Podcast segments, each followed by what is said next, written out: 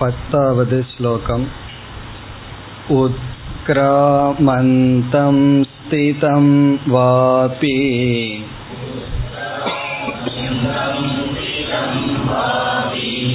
भुञ्जानं वा गुणान्वितम्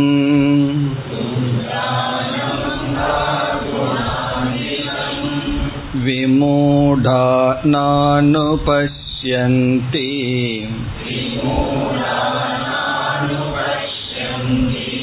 पश्यन्ति ज्ञानचक्षुषः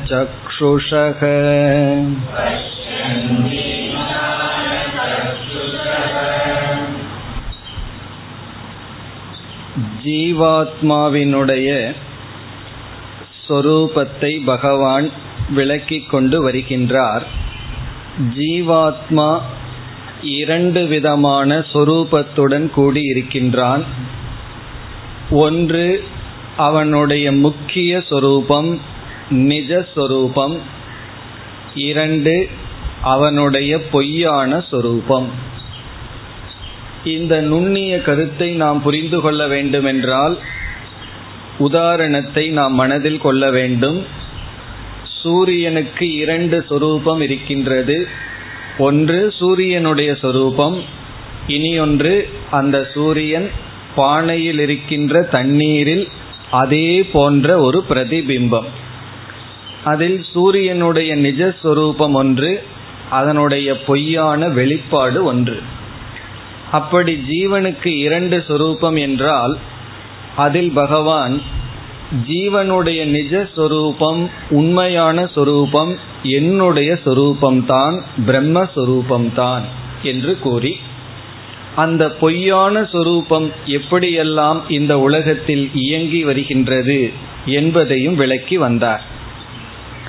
ஜீவனானவன் இந்த பொய்யான ஜீவன் சிதாபாசன் என்று சொல்கின்ற ஜீவன் இந்த உடலை விட்டு செல்லும் பொழுது மரணம் என்பது நாம் பார்த்து அனுபவிக்கின்ற இந்த ஸ்தூல உடலுக்குத்தான் வருகின்றது. நம்முடைய மனதிற்கும் மரணம் இல்லை அந்த மனதை எடுத்துக்கொண்டு வேறு சரீரத்திற்கு செல்கின்றது என்ற மரண அவஸ்தையெல்லாம் கூறி இந்த பத்தாவது ஸ்லோகத்தில் ஞானிகள் பொய்யினுடைய துணை கொண்டு உண்மையை புரிந்து கொள்கின்றார்கள் என்று கூறுகின்றார்.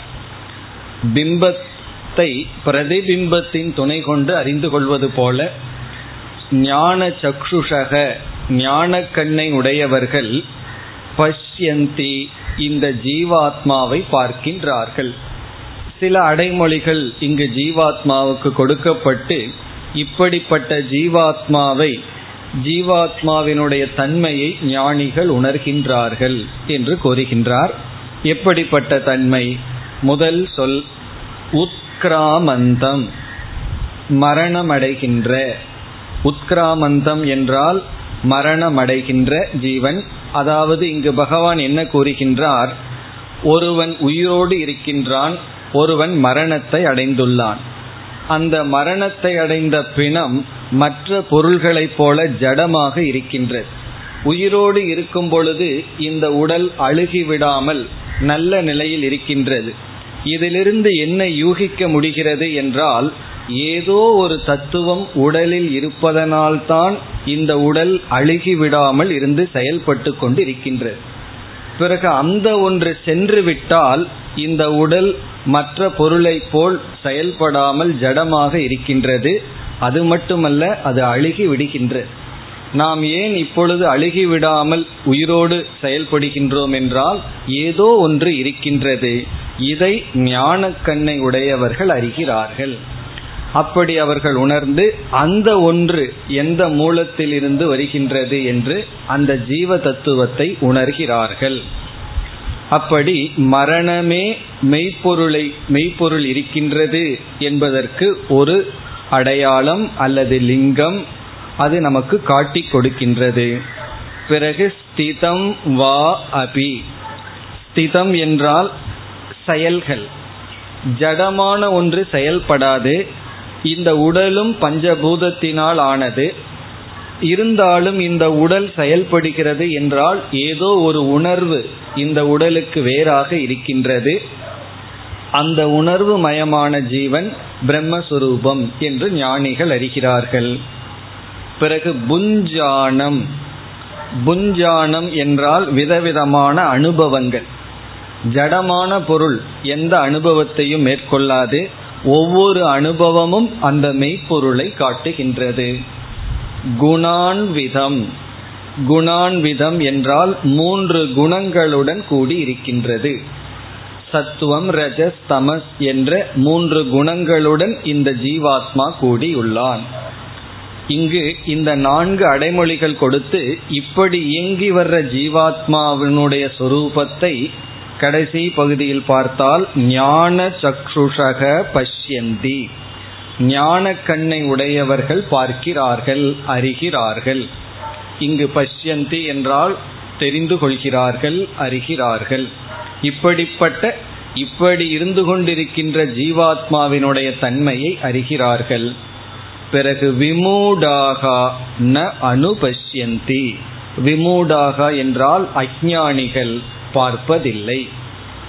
ஞானிகள் இந்த ஜீவாத்ம தத்துவத்தை அறிகிறார்கள் அஜானிகள் அறிவதில்லை. இனி அடுத்த ஸ்லோகத்தில் பகவான் ஏன் ஞானிகள் மட்டும் அறிகிறார்கள் மற்றவர்கள் ஏன் அறிவதில்லை இந்த உண்மையை அறியாமல் இருப்பதற்கு என்ன காரணம்? இந்த உண்மையை உணராமல் இருப்பதற்கு என்ன காரணம்? என்ற கருத்தை கூறுகின்றார். பதினோராவது ஸ்லோகம் இதுவும் ஒரு முக்கியமான ஸ்லோகம் யதந்தோ யோகினச்சைனம்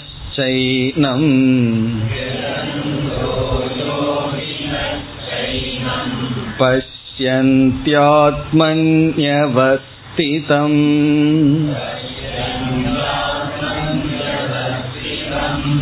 यतन्तोऽप्यकृतात्मानः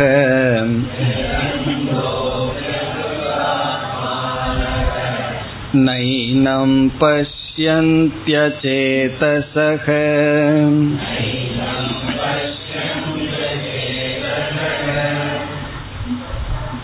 நமக்கு ஒரு பெரிய சந்தேகம் அடிக்கடி வரும் அந்த ஒரு சந்தேகத்தை இங்கு பகவான் நிவர்த்தி செய்கின்றார் இந்த ஸ்லோகத்தினுடைய மைய கருத்து மன தூய்மை வேண்டும் என்பதுதான் மன தூய்மையை இங்கு பகவான் வலியுறுத்துகின்றார்.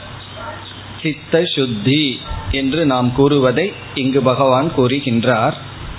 நமக்கு என்ன சந்தேகம் என்றால் எந்த ஒரு சாதனையை நாம் செய்தால் அந்த சாதனையினுடைய பலனை அனுபவிப்போம். ஒரு இடத்துக்கு நாம் செல்ல வேண்டும் என்றால் வாகனத்தில் அமர்ந்து அந்த வாகனத்தை அந்த இடத்தை நோக்கி செலுத்தினால் கண்டிப்பாக அந்த இடத்துக்கு செல்வோம்.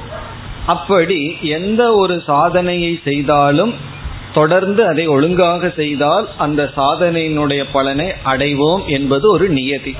பிறகு சாஸ்திரத்தில் என்ன சொல்லப்பட்டிருக்கிறது? இந்த ஆத்ம தத்துவத்தை அல்லது மெய்ப்பொருளை பற்றிய அறிவை அடைய வேண்டும் என்றால் சாஸ்திர விசாரம் செய்ய வேண்டும். சாஸ்திரத்தை கேட்க வேண்டும். அதுவும் குருமுகமாக உபனிஷத் கீதையை சிரவணம் செய்ய வேண்டும் என்று சொல்லப்பட்டிருக்கிறது. எவ்வளவு காலம்னா சில காலம் தொடர்ந்து இதை கேட்க வேண்டும்.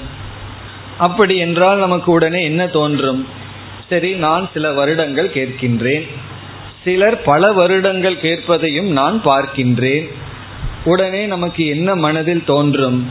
சில வருடங்கள் கேட்டால் அல்லது கேட்டவர்களை நாம் பார்த்தால் அவர்களுக்கு என்ன வர வேண்டும்? ஞானமானது வர வேண்டும் வந்திருக்க வேண்டும். ஆனால் நம்முடைய அனுபவத்தில் என்ன தெரிகின்றது? அது நாமளாகலாம் அல்லது மற்றவர்களாகலாம். சிரவணம் மனநம் என்ற சாதனையை பல காலங்கள் தொடர்ந்து செய்தும் அவர்கள் அந்த பலனை அடையாமல் இருப்பதை பார்க்கின்றோம். அதை நம்மகிட்ட பார்க்கலாம் அல்லது மற்றவர்களிடமும் பார்க்கலாம்.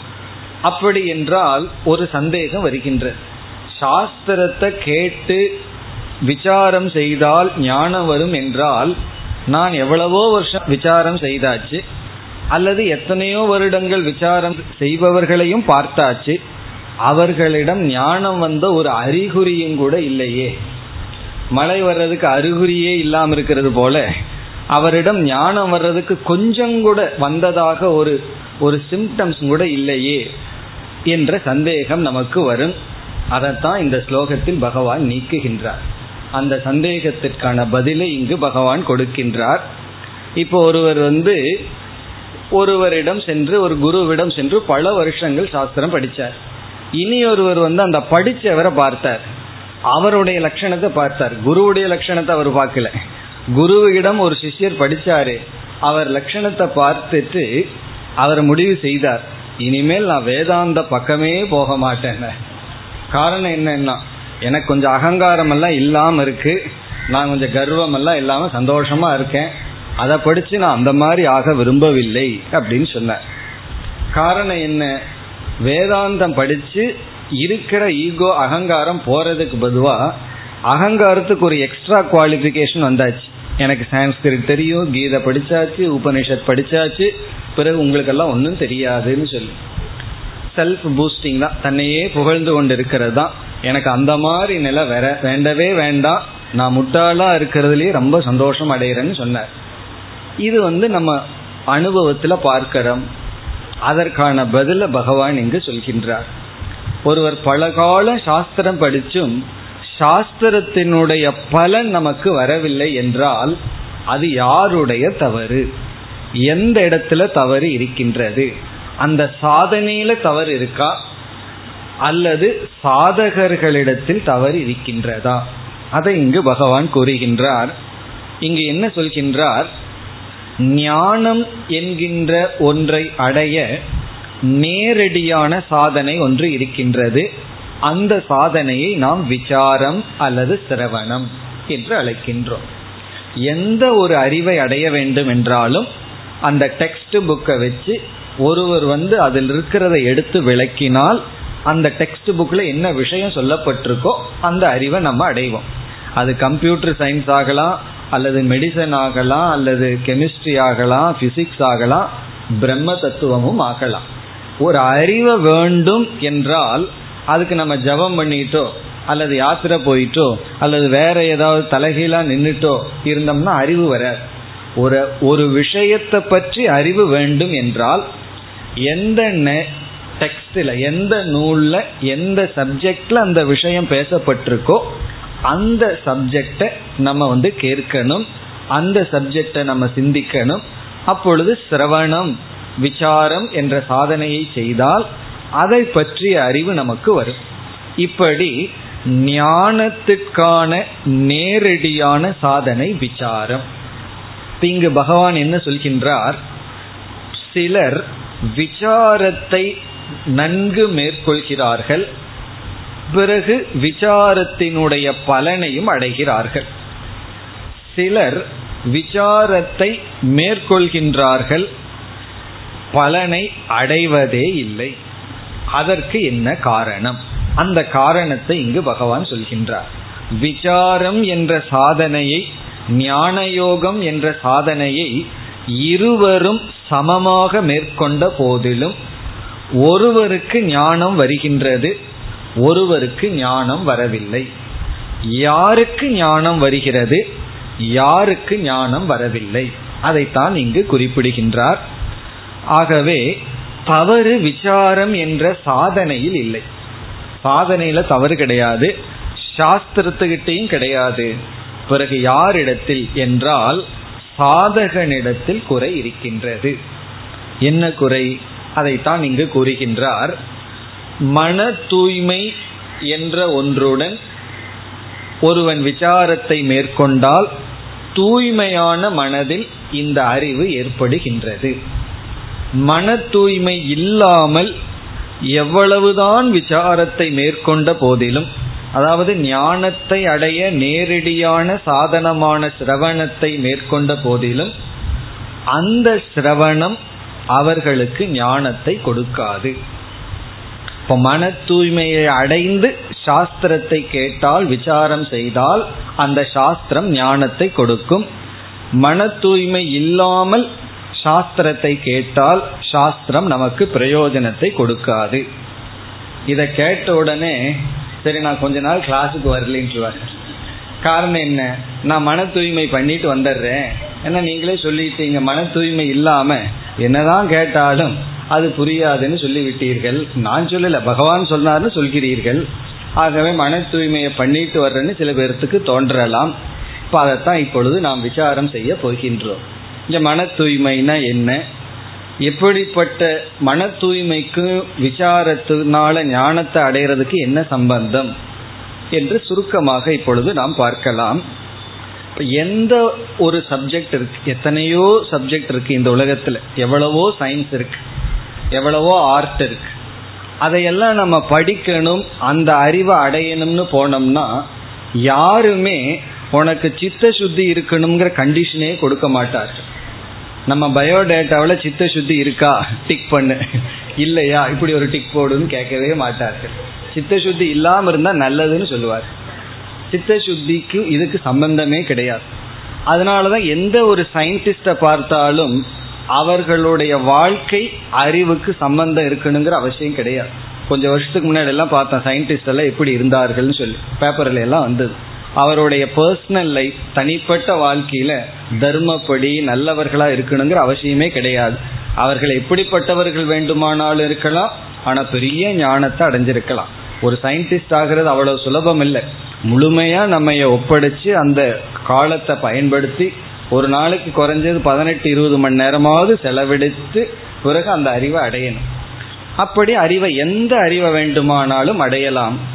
ஆனா பகவான் வந்து இந்த ஆத்ம ஞானத்துக்கு ஒரு எக்ஸப்ஷன் கொடுத்துட்டார். உனக்கு வந்து ஆத்ம ஞானம் அல்லது மெய்ப்பொருளை பற்றி அறிவு வேண்டும் என்றால் சித்த சுத்தியுடன் தான் அந்த அறிவை அடைய முடியும். அதுதான் இங்க குவாலிபிகேஷன் வேற குவாலிபிகேஷனே கிடையாது. ஒரு ஒரு சாஸ் ஒரு குரு கிட்ட சிஷ்யன் போய் எனக்கு இதை சொல்லுங்கன்னு சொன்னா என்ன இன்டர்வியூ பண்ணுவாருன்னா நீ காலேஜில் படிச்சிருக்கியா? அல்லது உனக்கு இந்த லாங்குவேஜ் தெரியுமா? அந்த இன்டர்வியூவே கிடையாது. அல்லது ஏற்கனவே உனக்கு என்ன தெரியும்? உனக்கு நீ என்ன ஜாதி? என்ன வயது? அந்த இன்டர்வியூவே கிடையாது. குரு பார்க்கிறது எந்த அளவுக்கு இவன் சித்த சுத்திக்கு தயாராகுவான். அந்த இடத்துல முழுமையா சித்த சுத்தி இருக்கணுங்கிற அவசியம் இல்லை. அதுக்கு தயாராவானான்னு பார்ப்பார். எந்த அளவுக்கு இருக்கோ அந்த அளவுக்கு அதுக்கு நம்ம உள்ள போகுமே தவிர இதுக்கு வந்து ஜாதி மதம் அல்லது வயது மற்ற அறிவு எதுவுமே கிடையாது. ஆனால் கொஞ்சம் லாங்குவேஜ் தெரிஞ்சிருக்கணும். அந்த லாங்குவேஜில் கேட்டால் தான் நமக்கு புரியும். அது இப்போ எந்த லாங்குவேஜில் எல்லா தாய்மொழிகளிலும் இந்த அறிவு வந்து இன்னைக்கு அவைலபிளாக இருக்கு. இப்போ இங்கே என்ன பகவான் கூறுகின்றார்? ஞானத்துக்கு ஒரு சாதனை அது விசாரம். அந்த விசாரத்தை செய்வது நம்முடைய அறிவு. அந்த அறிவு விசாரத்தை செய்து மனதிற்குள்ள போய் நம்ம வாழ்க்கைக்கு அது பயனடைய பயனை கொடுக்க வேண்டும் என்றால் சித்த சுத்தி மன தூய்மை என்ற ஒரு நிபந்தனையை சொல்கின்றார். இப்பொழுது நம்ம மன தூய்மை என்றால் என்னன்னு பார்ப்போம். சித்த சுத்தினா என்ன? தெரிஞ்ச வார்த்தை தான். சித்தம்னா மனம். சுத்தி என்றால் தூய்மை. சித்த சுத்தி என்றால் மன தூய்மை. மன தூய்மை என்பது என்ன என்றால் இந்த உடலுக்கு அசுத்தங்கள் வருவது நமக்கு தெரியும். உடலுக்கு நோய் வருவது நமக்கு தெரியும். அதே போல சாஸ்திரம் நம்முடைய மனதையும் ஒரு உடலாக சொல்கின்றது. அதை நான் பார்க்கவில்லையே என்றால் அதனாலதான் அந்த மனதுக்கு சூக்ம சரீரம்னு பேர். சூக்ம சரீரத்தை பார்க்க முடியலையேன்னா சூக்மமாக இருக்கிறதுனால தான் அதை பார்க்க முடியவில்லை. ஆனா நம்ம உணர்கின்றோம். எல்லோருக்கும் மனம் இருக்கின்ற. அது ஒரு உடல் என்றால் ஸ்தூல உடலை போல அதற்கும் நோய் என்பது ஒன்று வரும். அதற்கும் சுத்தம் அசுத்தம் என்பது இருக்கும். ஆகவே முதல்ல நம்ம புரிந்து கொள்ள வேண்டிய கருத்து நம்முடைய மனமும் ஒரு விதமான உடல் அது கரணமாக செயல்படுகின்ற உடல் ஒரு இன்ஸ்ட்ருமெண்டா செயல்படுகின்ற ஒரு உடல்.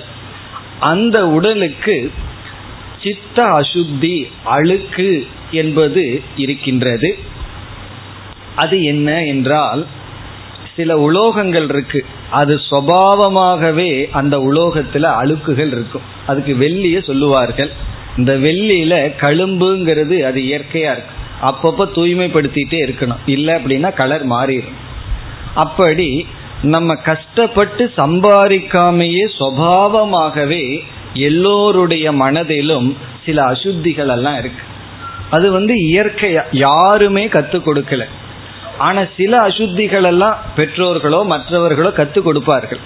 ஒரு குழந்தை வந்து ஏழு வயசு அஞ்சு வயசு அல்லது அஞ்சு வயசு ஆயிருக்கு. அப்பா சொல்றார் யாரோ வந்து அப்பா இல்லைன்னு சொல்லுன்னு சொல்லி கொடுக்குறாரு குழந்தைக்கு. அப்ப என்ன கற்றுக் கொடுக்குறாரு குழந்தைக்கு? எப்படி பொய் சொல்லணும்னு. பிறகு அதையே அறிவை அப்பா கிட்ட அந்த குழந்தை பயன்படுத்து அப்படி இந்த இதெல்லாம் யாரு சொல்லி கொடுத்ததுன்னா பொய் சொல்றது மற்றது திருடுறதெல்லாம் குழந்தைகள் மற்றவர்களிடம் பழகி கொள்கின்ற. அம்மா வந்து அப்பா பரிசுல இருந்து நைஸா பணம் எடுக்கிறது குழந்தை பார்த்ததுன்னு வச்சுக்கோமே. பிறகு அம்மா பரிசுல இருந்து குழந்தை பணம் எடுக்கும். இதெல்லாம் எப்படி பழகி கொள்கின்றது? ஒருவனை போய் காட்டில் வளர்த்தனம்னு வச்சுக்கோமே. மனிதனே இல்லாத இடத்துல வளர்த்தனம்னா அவனுக்கு பொய் சொல்ல தெரியாது. அப்படி சில அசுத்திகள் எல்லாம் காலப்போக்கில் பழகுகின்றது. ஆனா சில அசுத்திகள் இருக்கே அது நமக்கு சுவாவமா இருக்கு. அது வந்து பொறாமைப்படுதல் கோவப்படுதல் கம்பேர் பண்ணி பார்க்கறது மற்றவர்களோட ஒப்பிட்டு பார்த்து நம்மையே தாழ்வா நினைக்கிறது. இப்படிப்பட்ட சில அசுத்திகள் எல்லாம் இருக்கு. இவைகளெல்லாம் அழுக்கு அல்லது மனதில் வருகின்ற நோய்கள் அப்படின்னு சொல்றோம். இப்படி மனதிற்குன்னு சுவாவமான எத்தனையோ தோஷங்கள் இருக்கின்றது. மற்றவர்களை குறை சொல்லிட்டு இருக்கிறது இந்த மாதிரி சில குணங்கள் எல்லாம் இதைத்தான் நாம் இனிமேல் அடுத்த அத்தியாயங்கள்ல எல்லாம் தெளிவா பார்க்க போறோம். ஏற்கனவே வேல்யூஸ்னு பார்த்துருக்கோம் பதிமூணாவது அத்தியாயத்துல. இனி மீண்டும் பார்க்க போகின்றோம். தெய்வீக சம்பத் ஆசுரி சம்பத்னு சொல்லி. அந்த அத்தியாயங்களுக்கெல்லாம் ஆதாரமான ஸ்லோகம் தான் இந்த ஸ்லோகம். காரணம் இங்கே பகவான் என்ன சொல்றார்? சித்த சுத்தி உடையவன் விசாரம் செய்தா விசாரம் பலனை கொடுக்கும். சித்த சுத்தி இல்லாதவன் விசாரம் செய்தாலும் அந்த விசாரம் பலனை கொடுக்காது. அப்படி என்றால் என்னென்ன குணங்கள் எல்லாம் நமக்கு இருக்கணும் அத பகவான் தெய்வீக சம்பத்தும்பார். என்னென்ன குணங்கள் எல்லாம் நமக்கு இருக்கக்கூடாது அது ஆசுரி சம்பத்துன்னு சொல்லுவார். அதைத்தான் இனி மேற்கொண்டு நம்ம பார்க்க போகின்றோம். இப்ப அப்படிப்பட்ட குணங்களை எல்லாம் எதை நீக்கணுமோ அதை நீக்கி எதை அடையணுமோ நம்ம அடையணும். அப்படிப்பட்ட பண்புகள் தான் இனிமேல் விளக்கமாக பார்க்க போகின்றோம். இங்கு இந்த ஸ்லோகத்தில் பகவான் கூறுகின்றார் இந்த மனதில் இருக்கின்ற அசுத்தங்கள் இருக்கின்றதே அதை நீக்கி பிறகு மனதுக்கு சில நல்ல குணங்களை நாம் அடைந்து இந்த ரெண்டு வேலையை பண்ணணும். சிலதை நீக்குவோம் சிலதை நம்ம அடையணும். அபநயனம் ஆதானம். இதுதான் சித்த சுத்தி என்று சொல்வது. சித்த சுத்தி என்றால் ஏற்கனவே இருக்கின்ற அழுக்குகளை நீக்குவது. பிறகு சில நல்ல குணங்களை நாம் பெற்றுக்கொள்ளுதல். மற்றவர்களிடம் பகிர்ந்து கொள்ளுதல் ஷேரிங் அது ஒரு நல்ல குணம். பிறகு ஹிம்சை செய்யாமல் இருத்தல் வாய்மை உண்மை பேசுதல். இப்படி நல்ல பண்புகள் தார்மீகமான வாழ்க்கை இவைகளெல்லாம் நம்மிடத்தில் இருந்தால் அப்படிப்பட்டவர்கள் விசாரத்தில் ஈடுபட்டால் அந்த விசாரம் பிரயோஜனத்தை கொடுக்கும். அப்படி இல்லாதவர்கள் விசாரம் செய்த போதிலும் அந்த விசாரம் பலனை கொடுக்காது. அப்படி என்றால் எனக்குள்ள ரொம்ப சித்த அசுத்தி இருக்கே நான் எதுக்கு விசாரம் செய்துகின்றேன் என்றால் பிறகு வேறொரு இடத்திலும் சொல்லப்பட்டிருக்கு நம்ம வந்து உபனிஷத் கீதை இவைகளெல்லாம் கேட்கிறோம். அந்த கேட்கிறதே ஒரு விதமான சித்த சுத்தியை ஆரம்பத்துல கொடுக்கலாம். முக்கிய பலனை கொடுக்காவிட்டாலும் அது மன தூய்மையை கொடுக்கலாம். முக்கியமா ஸ்ரத்தையை கொடுக்க நமக்கு வாய்ப்பு இருக்கின்றது. பிறகு நாம தனிப்பட்ட முயற்சி எடுக்க வேண்டும். மனதை தூய்மைப்படுத்த. அதனாலதான் இங்கு சங்கரர் சொல்கின்றார் துஷ்சரிதாத் அனுபரதகன்னு சொல்றார். துஷ்சரிதம்னா அதர்மமான நடத்தையிலிருந்து சரித்தம்னா வாழ்க்கை துஷ்சரித்தம்னா தவறான நடத்தை அனுபரதகன அதிலிருந்து விலகி கொள்ளாதவர்கள் தவறான நடத்தையிலிருந்து விலகி கொள்ளாதவர்கள். இப்ப இங்க என்ன சொல்றாரு? அதர்மப்படி வாழ்க்கை வாழ்ந்து கொண்டு இருப்பவர்கள் அப்போ நமக்கு வேற ஞானம் எல்லாம் தேவைப்படும். எது தர்மம் எது அதர்மம்? இந்த அறிவை எல்லாம் அடைந்து எது தர்மமோ அதுபடி வாழ்க்கையை துவங்கி அதர்மத்தை நீக்கி தர்மப்படி இருந்தால் மனதுக்கு நமக்கு சித்த சுத்தி கிடைக்கும். அந்த சித்த சுத்தியுடன் மன தூய்மையுடன் நாம் விசாரத்தை மேற்கொண்டால் விசாரம் பிரயோஜனத்தை கொடுக்கும். என்னென்ன குணங்களெல்லாம் இருந்தா தூய்மையான மனம் தூய்மையான மனதில் என்னென்ன குணங்களை எல்லாம் நீக்க வேண்டும்ங்கிற டாப்பிக்கை நம்ம அடுத்த அத்தியாயத்தில் பார்ப்போம். இப்போ இந்த இடத்துல வந்து ஞானம் தேவைன்னு சொன்னால் அதுக்கு விசாரம் செய்ய வேண்டும். விசாரம் செய்து பலனை அதை அடைய வேண்டும் என்றால் நமக்கு மன தூய்மை தேவை அந்த மன தூய்மையை அடைந்தவர்கள்தான் ஞானத்தை விசாரத்தின் மூலமாக அடைகிறார்கள். மன தூய்மை அடையாமல் விசாரத்தை எவ்வளவு காலம் மேற்கொண்டாலும் பிரயோஜனம் வராது. ஞானம்ங்கிற பலன் வராது. அல்லது சில சமயம் வேதாந்தம் வந்து எந்த மெடிசனுக்குமே சைடு எஃபெக்ட் இருக்கும். சைடு எஃபெக்ட் இல்லாத மெடிசனே கிடையாது. ஒரு மெடிசனுக்கு சைடு எஃபெக்டே இல்லைன்னா அதுக்கு எஃபெக்டும் கூட இருக்காதுன்னு அர்த்தம். அதே போல இந்த வேதாந்தத்துக்கும் சைடு எஃபெக்ட் இருக்கு. அது சைடு எஃபெக்ட் என்ன அப்படின்னு சொன்னா இந்த அகங்காரத்தை கொடுக்கறது கர்வத்தை வளர்த்துவது அதிகமா பேச வச்சிடும் ஒருவர் சொன்னார் எங்க தாத்தா வேதாந்தம் படிக்கிறதுக்கு முன்னாடி அளவா பேசிட்டு இருந்தார். இப்ப வேதாந்தம் படிச்சு அவருக்கு ஒரு புதிய டாபிக் வேற கிடைச்சிருது பேசுறதுக்கு அப்படின்னு சொன்னார். அப்படி இதுதான் சைடு எஃபெக்ட்ங்கிறது இது ஏன் வருதுன்னா சித்த சுத்தி இல்லாமல் படிப்பதனால். அப்ப அந்த சித்த சுத்தியை எப்படி அடைதல்? அதான் கர்மயோகம் உபாசனை தியானம் தர்மப்படி வாழ்க்கை இதெல்லாம். அதைத்தான் இங்கு கூறுகின்றார். இப்பொழுது முதல் வரைக்கு சென்றால் யதந்தக. யதந்தக என்ற சொல்லுக்கு பொருள் ஞான யோகத்தை மேற்கொண்டு இருப்பவர்கள். ஞான யோக சாதனைகளை செய்பவர்கள். ஞான யோக சாதனாணி குர்வந்தக. ஞான யோக சாதனைனா என்ன? சிரவணம் மனநம் போன்ற சாதனைகள். சாஸ்திரத்தை கேட்டல் சாஸ்திரத்தை சிந்தித்தல் போன்ற சாதனைகளை செய்து கொண்டிருப்பவர்கள். இதுதான் முயற்சி சரியான முயற்சி. ஞானத்தை நேரடியாக அடைய என்ன நேரடியான முயற்சியை செய்ய வேண்டுமோ அதை செய்பவர்கள். எதந்தக எதந்தகன முயற்சி செய்பவர்கள் அர்த்தம். இந்த இடத்துல ஞானத்தை அடைய நேரடியான முயற்சியான சாஸ்திர படனம் சாஸ்திரத்தை படித்தல் அந்த முயற்சியை செய்பவர்கள். பிறகு யோகி நக யோகி நக என்பது மன தூய்மையை அடைந்தவர்கள். யோகி என்ற சொல்லுக்கு இங்கு மன தூய்மையை அடைந்தவர்கள். மன தூய்மையை அடைய சாதனை வந்து நாம செய்கின்ற அனைத்து தவங்களும் அனைத்து விரதங்களும் நம்ம வாழ்க்கையே அதற்காகத்தான் இருக்கு. அனைத்து கர்மாக்களும் நம்ம செய்கின்ற கடமைகள் எல்லாமே மன தூய்மையை கொடுக்கின்றது. நம்ம பல சமயங்கள்ல நொந்து கொள்வோம். நான் அவருக்காக இதை செஞ்சு அதை செஞ்சு எனக்கு என்ன பிரயோஜனம் கிடைச்சது அப்படின்னு எல்லாம் நொந்து கொள்வோம். அப்படி இல்லை நம்முடைய கடமையை நம்ம செய்யறோம். கடமையை செய்ததுனால சிலர் பிரயோஜனத்தை அடைஞ்சிருப்பார்கள். அவர்கள் திருப்பி நமக்கு செய்வது செய்யாதது அது அவர்களுடைய நிலை.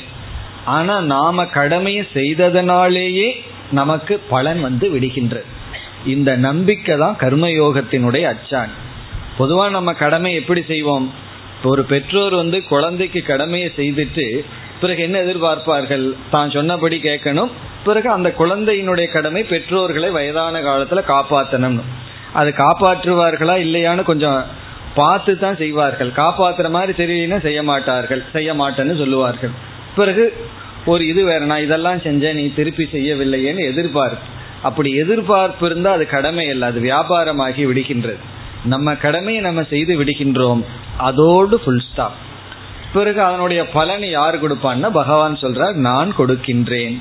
அப்படி கடமையை ஆரம்பித்து கர்மயோகப்படி வாழ்ந்து யோகி நக சித்த சுத்தியை அடைந்தவர்கள். அந்த சித்த சுத்தியினுடைய விளக்கம் தான் அடுத்த அத்தியாயங்கள் எல்லாம். அடுத்த அத்தியாயத்திலே அதை பார்க்க போறோம். தெய்வீக சம்பத் எது? ஆசுர சம்பத் எது? ஆசுரன்னு சொன்னா நம்ம கற்பனை பண்ணிக்கூடாது. பல்லு பெருசா இருக்கும் அல்லது கொம்பு இருக்கும் நல்லா இல்லை. ஆசுர சம்பத்துங்கிறது மனதில் இருக்கின்ற சில துஷ்ட குணங்கள். அதை நீக்குவது தெய்வீக சம்பத்துனா நல்ல குணங்களை அடைதல். அப்படி அடைந்தவர்கள். மன தூய்மையை அடைந்தவர்கள். இதுல இனி ஒரு விசேஷமும் இருக்கு. சில பேர்த்துக்கு நல்ல குணங்கள் எல்லாம் இருக்கும். ஓரளவுக்கு நல்ல குணத்தை அடைந்து விடுவார்கள். அவர்களெல்லாம் இயற்கையாகவோ அல்லது எப்படியோ ஏதோ ஒரு செய்த புண்ணிய பலனினாலோ அவர்களிடம் சுவாவமான சில நல்ல குணம் இருக்கும். அவர்களுக்கு சில தத்துவம் பேசுவார்கள். நான் என் கடமையை ஒழுங்கா பண்ணிட்டு இருக்கேன் அதுவே போதும். அதுக்கு மேல எதுக்கு தத்துவம் எல்லாம் படிக்கணும்? அதெல்லாம் எனக்கு வேண்டாம். இதுவே போதுன்னு சொல்லுவார்கள். அதுவும் தவறு. அதாவது பாத்திரம் காலியா தூய்மையா இருந்தா அதுக்குள்ள போடுறது நல்லா இருக்கும். பாத்திரம் தூய்மையா மட்டும் இருந்துட்டா போதுமா? அதுல விஷயத்த போடணுமல்ல. அப்படி தூய்மைப்படுத்துவதுங்கிறது ஒரு பகுதி. அதோட நின்று விடக்கூடாது எதன் தகங்கிறது நேரடி சாதனையான ஞானம் விசாரம் தேவை. யோகி நகங்கிறது மன தூய்மை. இந்த ரெண்டு சேர்றதுங்கிறது பெரிய விஷயம். சிலதெல்லாம் இந்த ரெண்டு சேரவே சேராது. சேர்ந்தா நல்லா இருக்கும் ஆனா சேராது. அப்படி மன தூய்மையும் விசாரமும் சேர வேண்டும். சில இடங்கள்ல விசாரம் நடக்குது மன தூய்மை நடக்கிறது கிடையாது. சில இடத்துல மன தூய்மை இருக்கும். நல்லா தவம் பண்ணி ஒழுங்கா இருப்பார்கள். ஆனா சாஸ்திரம் விசாரம்னா வேண்டாம் என்று சொல்லிவிடுவார்கள். விரதம் இருப்பார்கள். பிறகு கிருஷ்ண ஜெயந்தியை கொண்டாடுவார்கள். ஆனா கிருஷ்ணர் சொல்றத கேட்க மாட்டார்கள். அது வேண்டாம். அவர் சொல்றது வேண்டாம். அவருக்கு நான் பூஜை பண்றேன். அவரை தியானம் பண்றேன். அதோட வச்சுக்கிறேன் நான். பிறகு வந்து கிருஷ்ண ஜெயந்தி அன்னைக்கு பிரசாதம் சாப்பிட்டுக்கிறேன். அதோட சரியே தவிர கிருஷ்ணர் இப்படி சொல்றாருன்னா காதை மூடிக்கொள்வார்கள். அதை கேட்க மாட்டார்கள். பகவான் சொல்றார் அதையும் கேளு. நீ என்ன நினைச்சு தியானம் பண்ற ஆளு நான் என்ன சொல்றேன்னு கொஞ்சம் காதை விட்டு கேளு. அதுதான் எதந்தக எதந்தகன என்னுடைய உபதேசத்தை கேட்பவர்கள் யோகினகன மன தூய்மை அடைந்தவர்கள். இந்த ரெண்டும் யாரிடத்தில் இருக்கின்றதோ அவர்களுக்கு என்ன ஆகின்றதாம் அவர்கள் எதை பார்க்கிறார்களாம்? ஏனம் பஷ்யந்தி ஆத்மனி அவஸ்திதம். இங்க ச என்றால் இந்த ரெண்டும் யாரிடம் இருக்கின்றதோ? எந்த இரண்டும்? சாஸ்திரத்தை கேட்கறது பகவானுடைய உபதேசத்தை கேட்கறது அதோடு மனதை தூய்மைப்படுத்தி வைத்திருத்தல். உடலை தூய்மைப்படுத்துறது போல மனதை தூய்மைப்படுத்தி வைத்திருத்தல். அப்படி இந்த இரண்டும் யாரிடத்தில் இருக்கிறதோ அவர்கள்? ஏனம். ஏனம்னா இந்த மெய்ப்பொருள் தத்துவத்தை ஆத்ம தத்துவத்தை ஆத்மஸ்வரூபம். இந்த ஆத்மானம் ஆத்மாவை பஷ்யந்தி அறிகிறார்கள் தெரிந்து கொள்கின்றார்கள். இந்த இரண்டு சாதனையும் உடையவர்கள் இந்த ஆத்ம தத்துவத்தை உணர்கிறார்கள் அறிகிறார்கள் பார்க்கின்றார்கள். பிறகு இந்த ஆத்மாவை எங்க பார்க்கிறார்கள்? ஞானின்னு சொன்ன உடனே ரொம்ப பேரு அவன் மேல பார்த்துட்டு இருக்கணும். அவர் எங்க சைட்ல எல்லாம் பார்த்துட்டு இருக்க கூடாது இல்ல கண்ணா மூடி இருக்கணும். இந்த ரெண்டு எக்ஸ்ட்ரீம்ல இருந்தா தான் ஞானின்னு சில பேர் முடிவு பண்ணுவார்கள். சாதாரணமா பார்த்துட்டு இருந்தா அவர் ஞானி இல்லை. அப்படியே ஒருவர் மேல பார்த்துட்டு இருந்தாருன்னு வச்சுக்கோ அப்படி கையை வேற இப்படி காட்டிக்கணும். அவர்கள் தான் ஞானின்னு மற்றவர்கள் முடிவு செய்து வைத்துள்ளார்கள். இங்க பகவான் சொல்றார் இந்த ஆத்ம தத்துவத்தை அவர்கள் எங்கு பார்க்கின்றார்கள்? தனக்குள்ளேயே உணர்கிறார்கள். ரொம்ப தூரத்துல அவர்கள் பார்க்கவில்லை. இந்த ஆத்ம தத்துவத்தை தனக்குள்ளேயே உணர்கிறார்கள். அதை கூறுகின்றார் ஆத்மணி அவஸ்திதம். ஆத்மணி என்ற சொல்லுக்கு ரெண்டு பொருள் ஒன்று உடல் இனி ஒன்று மனம். உடல் மனம் ஆத்மணி என்றால் உடலுக்குள்ளும் மனதிற்குள்ளும் அவஸ்திதம் என்றால் விளங்கிக் கொண்டிருக்கின்ற. தன்னுடைய உடலுக்குள்ளும் மனதிற்குள்ளும் அவஸ்திதம்னா இருந்து கொண்டு விளங்கி கொண்டிருக்கின்ற ஏனம் இந்த ஆத்ம தத்துவத்தை பார்க்கிறார்கள்.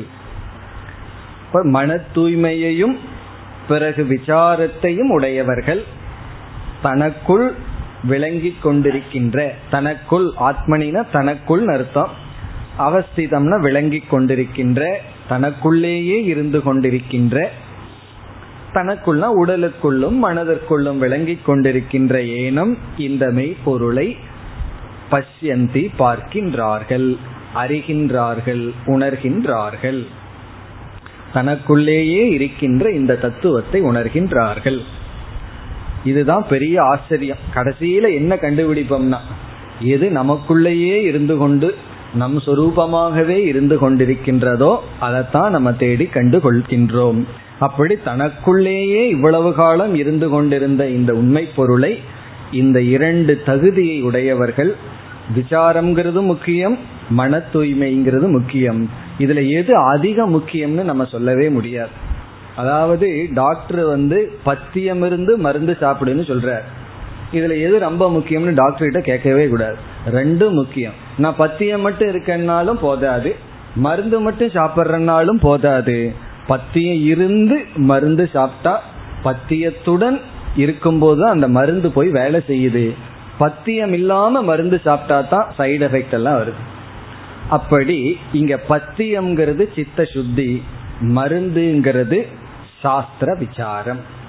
சாஸ்திர விசாரம்ங்கிற மருந்தை நம்ம சாப்பிட்றோம். பொதுவா மருந்து சாப்பிட்றது கஷ்டமா இருக்கும். அப்போ இப்ப விசாரம் கிளாஸ் ரொம்ப கஷ்டமா இருக்கான்னா அப்படி இல்லை. இது ஸ்வீட் கோட்டட் பில்ஸ் போல. சில மருந்தெல்லாம் சாப்பிட்றதுக்கு அப்படியே இனிப்பா உள்ள போகும். உள்ள போய் கசப்பா வேலை செய்யாது நமக்கு தெரியாது. அதே போல விசாரம்ங்கிறது அப்படி இருக்கணும். கேட்க கேட்க நமக்கு ஏதோ சாப்பிட்ற மாதிரி மனசு நிறைஞ்ச மாதிரி இருக்கணும். அதுதான் விசாரம். அது ஒன்றும் கடினமான காரியம் அல்ல. எது கடினமா இருக்குன்னா ஆரம்பத்துல கீழ் உட்கார்றது தான் கடினமா இருக்குமே தவிர கை கால் வேணா வலிக்கலாமே தவிர ஆனா அந்த விசாரம்ங்கிறது அது சாப்பிடுவது போல. பிறகு இந்த சித்து சுத்திக்காக வேலை செய்யறமே அதுதான் கொஞ்சம் கடினமாக இருக்கு. கொஞ்சம் அதிகமாகவே கடினமா இருக்கும். இந்த நல்ல குணத்தை அடைஞ்சு தீய குணத்தை நீக்கிறது தான் கடினம். இந்த ரெண்டையும் உடையவர்கள் இந்த உண்மையை உணர்கிறார்கள். இனி இரண்டாவது வரிக்கு வரலாம். யதந்தக அபி. யதந்தக என்றால் ஞான யோகத்தை மேற்கொண்டிருப்ப இருக்கின்றவர்கள். அபினா இருந்த போதிலும். யதந்தக என்றால் விசாரத்தை செய்கின்றவர்கள் அபினா செய்து கொண்டிருந்த போதிலும். ஈவன்தோ அப்படின்னு அர்த்தம். அவர்கள் வந்து ஞானயோகம் என்ற சாதனையை மேற்கொண்ட போதிலும். இதிலிருந்து பகவான் வந்து பலர் வந்து சித்த சுத்தி அடையாமலும் கூட விசாரத்தில் ஈடுபடுவார்கள். ஈடுபட்ட போதிலும். ஆனா என்ன அவர்களிடத்தில் இல்லை? அவர்கள் எப்படிப்பட்டவர்களாக இருக்கிறார்கள்? அகிருதாத்மானக. அகிருதாத்மானக என்பதனுடைய பொருள் மன தூய்மையை அடையாதவர்கள். அகிருதாத்மானக. எப்படி பகவான் இங்கு இதை சொல்கிறார்? கிருதம் என்றால் செய்யப்பட்டது. கிருதாத்மானகனா தன்னை செம்மைப்படுத்தப்பட்டது. தன்னை செம்மைப்படுத்தியவர்கள். இங்கு ஆத்மனகங்கிற சொல்லுக்கு மனம் என்று பொருள். கிருதாத்மானகன செம்மைப்படுத்திய மனதை உடையவர்கள். அகிருதாத்மானகன அவ்விதம் செய்யாதவர்கள். மனதை செம்மைப்படுத்தாதவர்கள். மனதை தூய்மைப்படுத்தாதவர்கள். அதனாலதான் ஒருத்தருடைய பிரேயர் ஒன்று இருக்கு. இறைவா உன்னுடைய படைப்பை நீ செம்மைப்படுத்து அதை என்னிடத்திலிருந்து ஆரம்பி அப்படின்னு சொல்ற. ஓ நீ நல்லா தான் படைச்சிருக்கன்னு நான் உன்னை பெருமைப்படுத்திக்க முடியல. உன்னுடைய படைப்புல எத்தனையோ கோளாறு இருக்கு. அதுல யார் எக்ஸாம்பிள்னா நான் தான் சொல்ற நான் தான் கோளாறு. அதனால refine thy creation beginning with me அப்படின்னு ஒருவருடைய பிரேயர் உன்னுடைய படைப்பை கொஞ்சம் அழகுபடுத்து அதை எங்கிட்ட இருந்து ஆரம்பி அப்படின்னு சொல்றார். அப்படி கிருதாத்மானகன செம்மைப்படுத்துதல் முறைப்படுத்துதல் ஒழுங்குபடுத்துதல் இங்கு வந்து தூய்மைப்படுத்துதல். அகிருதாத்மானகன தூய்மைப்படுத்தாதவர்கள். சங்கரர் சொல்றாரு அசாந்த சாந்தம் அடையாத தர்பாத்மானகங்கிறார் இந்த தம்பம் தர்ப்பம் இதெல்லாம் சாந்தி அடையலையா? இந்த கர்வம் எல்லாம் இருக்கே அதெல்லாம் சாந்தி அடையவில்லை. அசுத்திகள் எல்லாம் செல்லவில்லை. நல்ல குணங்கள் எல்லாம் வரவில்லை. அப்படிப்பட்டவர்கள் அகிருதாத்மானக. இதெல்லாம் உபநிஷத்துல கதைகள் மூலமாகவும் சொல்லப்படும். ஒரு பிரஜாபதியிடம் தேவர்கள் தேவர்களுடைய தலைவன் இந்திரனும் சென்றார் அசுரர்களுடைய தலைவன் விரோச்சனனும் சென்றார் ஞானத்தை அடைய. பிறகு ஒரே கிளாஸ்ல யார் போயிட்டா? அசுரன் வீட்டுக்கு போயிட்டான். தேவன் வந்து இருந்து இருந்து இந்திரன் வந்து இருந்து தன்னை தூய்மைப்படுத்தி படுத்தி ஞானத்தை அடைந்ததாக உபனிஷத்துக்களில் எல்லாம் விளக்கப்படுகின்றது. அந்த முழு கதையினுடைய தாற்பயம் என்னவென்றால் எவ்வளவு தூரம் சித்த சுத்தி இருக்கோ அவ்வளவு தூரம் நமக்கு விளங்கும். எவ்வளவு தூரம் சித்த சுத்தி இல்லையோ அவ்வளவு தூரம் நமக்கு விளங்காது. அப்படி தன்னை தூய்மைப்படுத்தாதவர்கள் நைனம் பஷ்யந்தி அச்சேதசக ஏனம் இந்த உண்மையை ந பஷ்யந்தி அறிய மாட்டார்கள். ந பசியந்தினா அவர்களுக்கு விளங்காது. நைனம்ங்கிறத ந ஏனம் ஏனம் ந பசியந்தி காரணம் என்ன? கடைசி சொல் அச்சேதசக. அச்சேதசகன அறிவிழிகள். இவர்கள் அறிவிழிகளாகவே இருப்பார்கள் மூடர்களாகவே இருப்பார்கள். அந்த அறிவு இவர்களுக்குள் புரிக்காது மனமற்றவர்கள். அச்சேதசகனா மனசே அற்றவர்கள் புத்தி அற்றவர்கள் தூய்மை அற்றவர்கள். இதுதான் அடுத்த அத்தியாயத்துக்கான விதை. அப்ப இதிலிருந்து நமக்கு என்ன தேவைப்படுகின்றது? மன தூய்மை தேவைப்படுகிறது. மனதில் நமக்கு நல்ல குணங்கள் தேவைப்படுகிறது. பிறகு சுவாவமாக இருக்கின்ற தீய குணங்கள் நம்மால் நீக்கப்பட வேண்டும். அப்படி செய்தால் மட்டும் போதாது அப்படி செய்து விசாரத்தில் ஈடுபட வேண்டும். ஏன்னா அப்படி செய்தா மனதளவுல நம்ம நல்லவர்களா இருப்போம். அறிவளவுல முட்டாள்களாக இருப்போம். இப்ப அறிவுல நமக்கு அறிவில் இருக்கின்ற அஜானம்ங்கிற தோஷம் போகணும்னா விசாரம் என்பதை நாம் மேற்கொள்ள வேண்டும். இல்லைன்னா நம்ம யாருக்கும் தொந்தரவு பண்ண மாட்டோம் அஹிம்சையை பின்பற்றுவோம் நம்ம ஓரளவு மகிழ்ச்சியா இருப்போம். ஆனா விஷயங்களை புரிந்து கொள்ள மாட்டோம். அறியாமை என்கின்ற இருளில் இருப்போம். ஆகவே இந்த ரெண்டு செய்ய வேண்டும். விசாரமும் பிறகு தூய்மையும் நடக்க வேண்டும். விசாரம் செய்த போதிலும் மன தூய்மை இல்லாதவர்கள் இந்த உண்மையை பார்ப்பதில்லை. அதனால இதுக்கு யாரையாவது நம்ம உதாரணமா பார்த்தா யாரையும் பார்க்க வேண்டாம். நம்மையும் பார்த்தாலும் சரி மற்றவர்களை பார்த்தாலும் சரி நம்ம வந்து தோஷத்தை சாஸ்திரத்திலேயோ அல்லது உபதேசத்திலேயோ அல்லது மற்றவர்களிடமோ போடக்கூடாது. நம்முடைய மனதில தான் குறை இருக்கின்றதுங்கிற ரெஸ்பான்சிபிலிட்டி அந்த பொறுப்பை நம்ம மனதுக்கு எடுத்துக்கொள்ள வேண்டும். அப்படி எடுத்துக்கொண்டால் நம்மளுடைய டயக்னோஸ் எங்க போயாச்சு இப்போ? என்னுடைய மனதில் இருக்கிற தோஷத்துல எனக்கு விளங்கவில்லை. அப்படி புரிந்து கொண்டால் நம்ம மனதில் இருக்கிற தோஷத்தை நீக்குவோம். அதை எப்படி நீக்குவோம் என்றால் நம்ம வாழ்க்கை அதன்படி இருக்கும். பிறகு தோஷம் நீங்க நீங்க இந்த தத்துவமானது நமக்கு தெரியும். அதற்கு ஒரு உதாரணம் சொல்ல வேண்டும் என்றால் பௌர்ணமி அன்னைக்கு காலை வேளையில அல்லது மாலை வேளையில சூரியனும் இருக்கு நிலவும் இருக்கு. ஆனா நிலவனுடைய பிரைட்னஸ் தெரிய மாட்டேங்குது. காரணம் என்னன்னா சூரியனுடைய ஒளிக்கதிர் அதனுடைய வெளிச்சத்தை மறைச்சிட்டு இருக்கு. மாலை ஆக ஆக இரவு ஆக ஆக என்ன ஆகுதுன்னா அந்த மூன் வந்து பிரைட் ஆயிட்டே இருக்குன்னு சொல்றோம். ஆனா உண்மையிலேயே சாயந்தரம் நாலு மணிக்கு பார்க்கும் பொழுதும் சரி இரவு ஒன்பது மணிக்கு பார்க்கும் பொழுதும் சரி அந்த மூணுக்கு அதே பிரைட்னஸ் இருந்தது.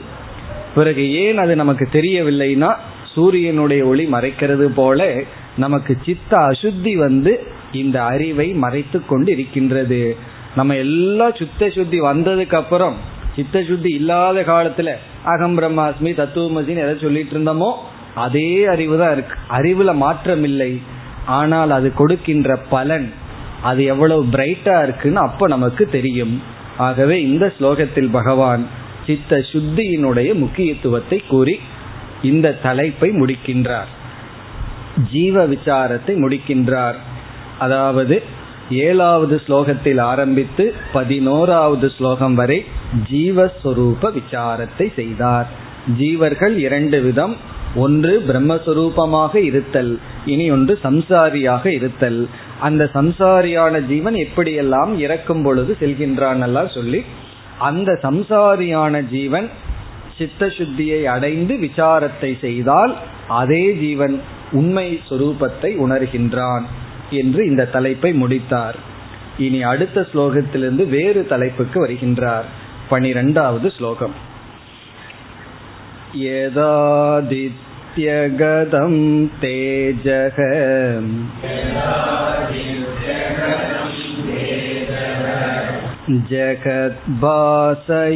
जगद्भासयतेऽखिलम्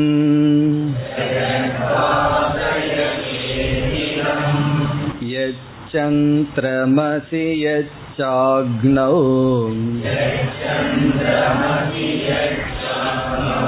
तत्तेजो विद्धि मामकम्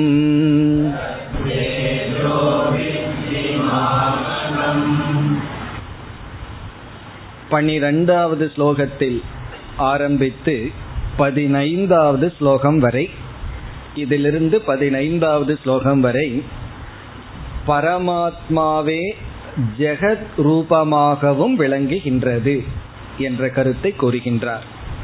பிரம்ம ஜெகத் ரூபேன பாதி. அந்த மெய்ப்பொருளே ஜெகத் ரூபமாகவும் விளங்குகின்றது. இதற்கு முன்னாடி ஜீவரூபமாக விளங்குகிறதுன்னு சொன்னார். இப்ப ஜெகத் ரூபமாக இந்த உலகமாக விளங்கி கொண்டு இருக்கின்றது. இந்த உலகத்திலேயே ரெண்டு பதார்த்தம் தான் நம்ம அறிஞ்சது. ஒன்னு ஜீவன் இனி ஒன்னு ஜெகத். ஜீவன்னா நம்ம எல்லாம் அனுபவிப்பவர்கள் இனி ஒன்னு இந்த உலகம். இதுவரைக்கும் என்ன சொன்னார்? அந்த மெய்ப்பொருள் தான் அதனுடைய பொய்யான தோற்றமாக இந்த ஜீவனா விளங்கி வந்தது. பிறகு அதே பிரம்மஸ்வரூபந்தான் இந்த ஜெகத்தாகவும் விளங்குகின்றது. இதிலிருந்து என்ன சொல்றார்? அனுபவிப்பவனும் அனுபவிக்கப்படும் பொருளும் ஒன்றுதான். அது ஸ்தூல விஷயத்துல நமக்கு புரிஞ்சிடும் இந்த ஸ்தூல சரீரம் இருக்கே அது வந்து பஞ்சபூதத்துல ஆனது. இந்த பஞ்சபூதத்திலான ஸ்தூல சரீரம் சாப்பிட்றது எதுனா லட்டு ஜிலேபி இட்லி வடையெல்லாம் என்னன்னா அதுவும் பஞ்சபூதத்திலால் ஆனது. என்ன நடக்குதுன்னா ஒரு பஞ்சபூதம் இனி ஒரு பஞ்சபூதத்தை சாப்பிட்டு இருக்கு ரெண்டு ஒன்று தான் ரெண்டுமே பஞ்சபூதம் தான் வேற்றுமை கிடையாது. ரெண்டு ஒன்று தான் அதே போல அனுபவிப்பவனும் அனுபவிக்கப்படும் பொருளும் ஒரே ஒரு பிரம்மஸ்வரூபம் தான். இப்ப இந்த உலகத்திற்கு வர்றார். இதுவரைக்கும் போக்திரு பிரபஞ்சத்தை சொன்னார். போக்திரு பிரபஞ்சம்னா அனுபவிக்கின்ற உலகம். அதெல்லாம் ஜீவர்கள். இனி போக்கிய பிரபஞ்சத்துக்கு வர்றார். போக்கிய பிரபஞ்சம்னா அனுபவிக்கப்படும் உலகம். இந்த உலகம்.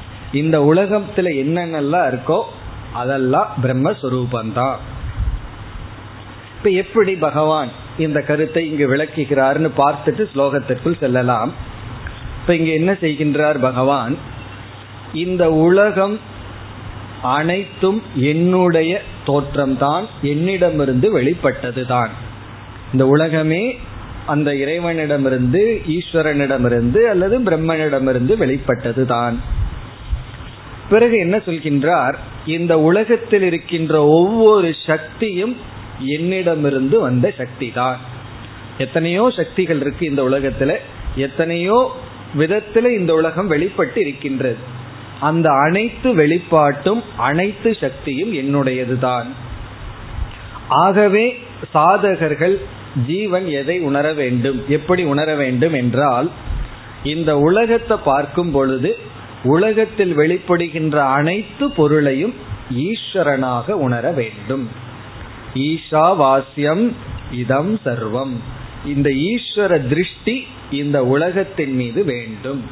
எல்லாம் சொல்றோம் விஷ்ணுமயம் சிவமயம்னு. அதைத்தான் இங்க பகவான் சொல்கின்றார். பார்க்கிறது எல்லாம் ஈஸ்வர சுரூபம். ஈஸ்வரனை தவிர வேற எதையும் நாம் பார்ப்பதில்லை. ஆனா சில பேர் என்ன கேள்வி கேட்கிறாங்க? கடவுளை காட்டுங்கிறான். கடவுள் இருந்தா காட்டுனா. எப்படி காட்ட முடியும்? எல்லாமே கடவுளா இருக்கிறதானால. எங்க போய் காட்டுறது? பா நீ எதையெல்லாம் பாக்குறையோ அதெல்லாம் கடவுள் தான் எனக்கு தெரியலையேன்னா பதில சென்ற ஸ்லோகத்திலேயே சொல்லிட்டாரு. உனக்கு ஏன் தெரியலன்னா அசேத சக. அங்க வந்து உனக்கு புத்தியில சுத்தி கிடையாது. சுத்தி வந்து விட்டால் பார்க்கிறதெல்லாம் ஈஸ்வர சுரூபம். இந்த உலகத்துல என்னென்ன பெருமைகள் எல்லாம் இருக்கோ அதெல்லாம் பகவானுடைய பெருமைகள். இந்த ஒரு பெரிய ஒரு ஆட்டம்பா மாதிரி இந்த ஞானம். இந்த ஞானம் வந்தாதான் நமக்குள்ள ஒரு பெரிய ஒரு அசுத்தி இருக்கு. இந்த அசுத்திகள்லயே பெரிய ஆளு சின்ன ஆளு நல்லா இருக்கு. அதுல பெரிய அசுத்தி என்ன தெரியுமோ? இந்த பொறாமை அப்படிங்கிற அசுத்தி. முழு துரியோதனுடைய மரணத்துக்கே என்ன காரணம்னா பொறாமை தான். அவங்கிட்ட இருக்கிறத வச்சு சந்தோஷமா இருக்கலாமல்ல கிடையாது. பாண்டவர்கள் சந்தோஷமா இருக்கக்கூடாது. ஏன் வயிறு நிறைஞ்சா போதாது? பக்கத்து வயிறு நிறைய கூடாதுன்னு இங்க வயிறு எரிஞ்சா நம்ம என்ன பண்றது? அப்படி இந்த பொறாமைன்னு ஒண்ணு இருக்கே அதுதான் பெரிய அசுத்தி. அந்த பொறாமை நம்ம விட்டு நீங்கணும்னா எந்தெந்த பெருமை யாரிடத்துல பார்க்கிறோமோ அதெல்லாம் அவர்களுடைய அகங்காரத்தை சார்ந்ததல்ல. அப்படி அவர்கள் நினைக்கிறது அவர்களுடைய தப்பு. அது ஈஸ்வரனுடைய பெருமை. அப்படி உணர்ந்துட்டோம்னா எதை பார்த்து நம்ம பொறாமப்படுவோம்? எதை பார்த்து நமக்கு வயிற்றுச்சல் வரும்னா? இதை உணர்ந்துட்டோம்னா அல்சருங்கிற டிசீஸே வராது. காரணம் என்ன? எல்லாமே ஈஸ்வரனுடைய சுரூபம்னா அப்ப எப்படி வயிறு எரியும் அதைத்தான் இங்க பகவான் கூறுகின்றார். எல்லா பெருமைகளும் என்னுடையதாக பார்க்க வேண்டும். நானே இந்த உலகமாக இருக்கின்றேன். இதுக்கு வந்து பத்தாவது அத்தியாயமும் பதினோரு அத்தியாயத்தை பகவான் செலவிட்டார். ஆகவே அதை நம்ம மீண்டும் விஸ்தாரமா சொல்ல வேண்டிய அவசியம் இல்லைன்னு இந்த சில ஸ்லோகங்கள்ல உதாரணமா சில சக்திகளை எடுத்துக்கொள்கின்றார். இந்த உலகத்துல வெளிப்பட்டுள்ள சில சக்திகளை இங்க உதாரணமாக எடுத்துக்கொள்கிறார். ஒரு அத்தியாயமே பகவான் செலவிட்டார். நம்ம பத்தாவது அத்தியாயத்துல பார்த்தோம். நமக்குள்ள கர்வம் போகணும்னு சொன்னா எல்லா இடத்திலையும் பகவானுடைய பெருமையாக பார்க்கணும். நமக்குள்ளேயும் கர்வம் வந்துடக்கூடாது நமக்கு ஒரு அறிவு இருக்குன்னு வச்சுக்கோமே. ஏமாந்து புத்தி வேலை செஞ்சிடுது. நல்லா படிச்சு வந்துட்டோம்னா கர்வம் வந்துடும் அல்லது ஏதாவது சக்தி நமக்கு இருக்கு புரிஞ்சுக்கிற சக்தி உடல் ஆரோக்கியம் இருக்கலாம் அல்லது பணம் இருக்கலாம் அல்லது பதவி கிடைச்சிருக்கலாம். அப்படி ஏதாவது நமக்கு நம்ம இடத்துல ஒரு பெருமை இருந்தால் அது நம்மை சார்ந்ததல்ல அதுவும் ஈஸ்வரனுடையது. மற்றவர்களிடத்துல பெருமை இருந்தா அது வந்து பொறாமையை கொடுக்கலாம். நம்ம இடத்துல பெருமை இருந்தா அது கர்வத்தை கொடுக்கலாம். பொறாமையும் வரக்கூடாது கர்வமும் வரக்கூடாதுன்னா ரெண்டுமே ஈஸ்வரனுடைய விபூதி பகவானுடைய பெருமை. அதைத்தான் இங்கு பகவான் இந்த ஸ்லோகங்களில் சுருக்கமாக கூறுகின்றார். ஆகவே இந்த பதினன் பனிரெண்டிலிருந்து பதினைந்தாவது ஸ்லோகம் வரை பத்து பதினோராவது அத்தியாயத்தில் கூறிய கருத்தினுடைய சாரம். ஏன்னா இந்த முழு பதினஞ்சு பதினைந்தாவது அத்தியாயத்துல பகவான் வந்து சாஸ்திரத்தையே சுருக்கமா சொல்ற ரொம்ப பெருசா இருக்கிறத கண்டென்ஸ் பண்றோம் அல்லவா அப்படி சுருக்கி கூறுகின்றார். கூறித்தான் இந்த அத்தியாயத்தை முடிக்கும் போது நான் ஒரு சாஸ்திரத்தையே இந்த அத்தியாயத்துல சொல்லிவிட்டேன்னு சொல்கின்றார். அப்படி ஜீவஸ்வரூபத்தை சொல்லி இனி நானே அனைத்துமாக இருக்கின்றேன் என்று இங்கு பகவான் கூறுகின்றார். அதற்கு இங்கு எடுத்துக்கொண்ட உதாகரணம் மூன்று விதமான சக்தியை எடுத்துக் கொள்கின்றார் மூன்று விதமான தேஜஸை எடுத்துக்கொண்டு இது வந்து எக்ஸாம்பிள் தான். மூணுன்னு சொல்லி உடனே கவுண்ட் பண்ணிடக்கூடாது பகவானுக்கு மூணு சக்தி தான் இருக்கான்னு சொல்லி விடக்கூடாது. உதாரணத்துக்கு மூன்று சக்தியை எடுத்துக்கொண்டு அந்த சக்திகள் எல்லாம் நான் தான் என்னுடையது தான் சொல்ற. அது என்ன மூன்று சக்தி? ஒன்று வந்து சூரியன் ஆதித்ய சக்திகி சூரியனும் சூரியனிடம் இருக்கின்ற சக்தி. இரண்டாவது வந்து சந்திரன் சந்திரனிடம் இருக்கின்ற நிலவிடம் இருக்கின்ற சக்தி. மூன்றாவது அக்னி நெருப்பு. மூன்று விதமான பிரகாசத்தை எடுத்துக் கொள்கின்றார். மூணுமே பிரகாச சுரூபந்தான் சூரியனும் சந்திரனும் நெருப்பும் அக்னி. இந்த மூன்று ஜோதியை எடுத்துக்கொண்டு இந்த மூன்றையும் சக்தின்னு சொல்லி பகவான் சொல்றார். தேஜகங்கிற வார்த்தையை பயன்படுத்துகின்றார். இந்த மூன்று தேஜஸும் என்னுடையதுதான் என்னுடைய பெருமைதான். ஒரு நாள் சூரியன் உதிக்கலைன்னா என்ன ஆகும்னா? நமக்கு இரவு பகல் தெரியாது நம்மளாம் யாருமே இருக்க முடியாது. இப்ப நம்மெல்லாம் இருக்கிறதுக்கு காரணம் சூரியனுடைய தேஜஸ். பிறகு சந்திரனுடைய தேஜஸ் எல்லாம் எப்படி உலகத்துக்கு பயன்படுதுன்னு சொல்கிறார். பிறகு அக்னி அதையும் இங்கு பகவான் விளக்குகின்றார். அப்படி மூன்று தேஜஸ் தத்துவத்தை உதாரணமாக எடுத்துக்கொண்டு அதெல்லாம் என்னுடைய சக்தி என்னுடைய சுரூபம் நான் அவ்விதம் வெளிப்படுகின்றேன். அதனாலதான் நம்ம சூரிய பகவான் வழிபடுறோம் சந்திரனை வழிபடுறோம் அக்னியை வழிபடுறோம். அதனாலதான் அக்னியெல்லாம் வாயில ஊத மாட்டோம். காரணம் என்னன்னா அது பகவானுடைய சொரூபம். ஆனா எல்லாம் மாறி போச்சு. பர்த்டேன்னு சொல்லி முதல் செய்யற பாவம் அதுதான். தீபத்தை வச்சு வாயில ஊதி கெடுக்கிறது. நல்ல காரியத்துல லைட்டை உருவாக்குனா நல்லா இருக்கும். எரியிற லைட்டை கெடுக்கிறது ஒரு கல்ச்சர் அப்படியெல்லாம் பண்ணிட்டு இருக்கோம் பகவான் சொல்றார் அதெல்லாம் என்னுடைய சக்தி. இல்ல கெடுத்துட்டு இருக்காங்களேன்னா அது அவர்களுக்குள்ள என்னுடைய மூட சக்தி வெளிப்பட்டுள்ளது. அதுதான் அப்படி இருக்கின்றது. இவ்விதம் எல்லா சக்தியும் என்னுடைய சக்தி உலகத்தில் இருக்கின்ற அனைத்து பெருமையும் என்னுடைய பெருமை. அதைத்தான் கூறுகின்றார். இப்பொழுது ஸ்லோகத்திற்குள் சென்றால் எது ஆதித்யகதம் தேஜக. எது தேஜக? எந்த சக்தி? தேஜகன ஒளி சக்தி பெருமை வெளிப்பாடு. எதை எதில் இருக்கின்ற ஆதித்ய கதம்? சூரியனிடமிருந்து வெளிப்படுகின்ற சக்தி. ஆதித்யகன சூரியன் கதம்ன இருக்கின்ற. சூரியனிடமிருந்து வெளிப்படுகின்ற எந்த ஒரு சக்தி? இந்த சக்தியானது என்ன செய்கின்றது என்று சொல்கின்றார். ஜெகத் பாசயதே அகிலம். அகிலம் ஜெகத்து. அகிலம்னா முழுமையான அனைத்து. ஜெகத்துனா உலகத்தை. அனைத்து உலகத்தையும் பாசயதே விளக்குகின்றதோ. அனைத்து உலகத்தையும் அது ஒளிர்வுடச் செய்கின்றதோ விளக்கி வருகின்றதோ. எந்த ஒரு சூரியனிடம் இருக்கின்ற தேஜஸானது அனைத்து உலகத்தையும் விளக்கி வருகின்றதோ? என்ன சூரியன் வந்தவுடன் தானே அனைத்தும் விளங்குகின்றது. பிறகு இரண்டாவது வரைக்கும் வந்தால் எது சந்திரமசி? எது தேஜக? எந்த சக்தி சந்திரமசி என்றால் சந்திரனிடத்தில் இருக்கின்றதோ? சந்திரன்னா நிலவிடத்தில் மூன் நிலவிடத்தில் இருக்கின்றதோ? எது ச அக்னௌ?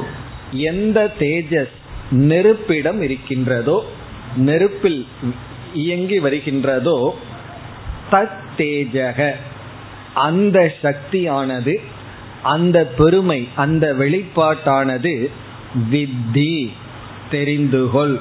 அர்ஜுனன் கிட்ட சொல்றார் அதை நீ உணர்ந்து கொள் இந்த சக்தியை எல்லாம் நீ எப்படி உணர்ந்து கொள்ள வேண்டும்? கடைசி சொல் மாமகம்.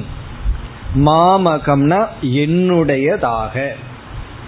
சூரியனிடத்தில் எந்த ஒரு சக்தி இந்த உலகத்தை விளக்கிக் கொண்டிருக்கின்றதோ சந்திரனிடத்திலும் நெருப்பிடத்திலும் எந்த ஒரு சக்தி விளங்குகின்றதோ அந்த சக்தியை என்னுடையதாக நீ தெரிந்து கொள்.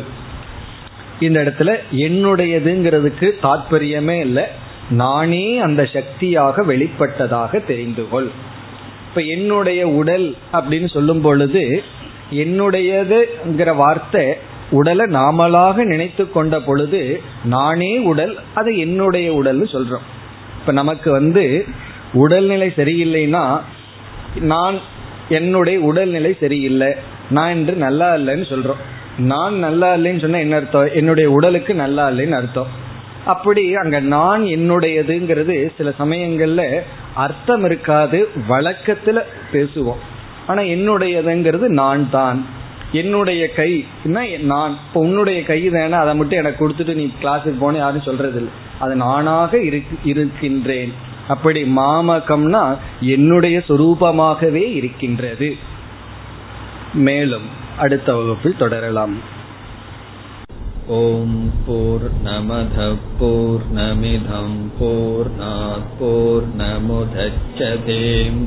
நமிதம் போர் போர் நமுதச்சதேம் பூர்ணய பூர்ணமாதாய பூர்ணமேவாவசிஷ்யதேம்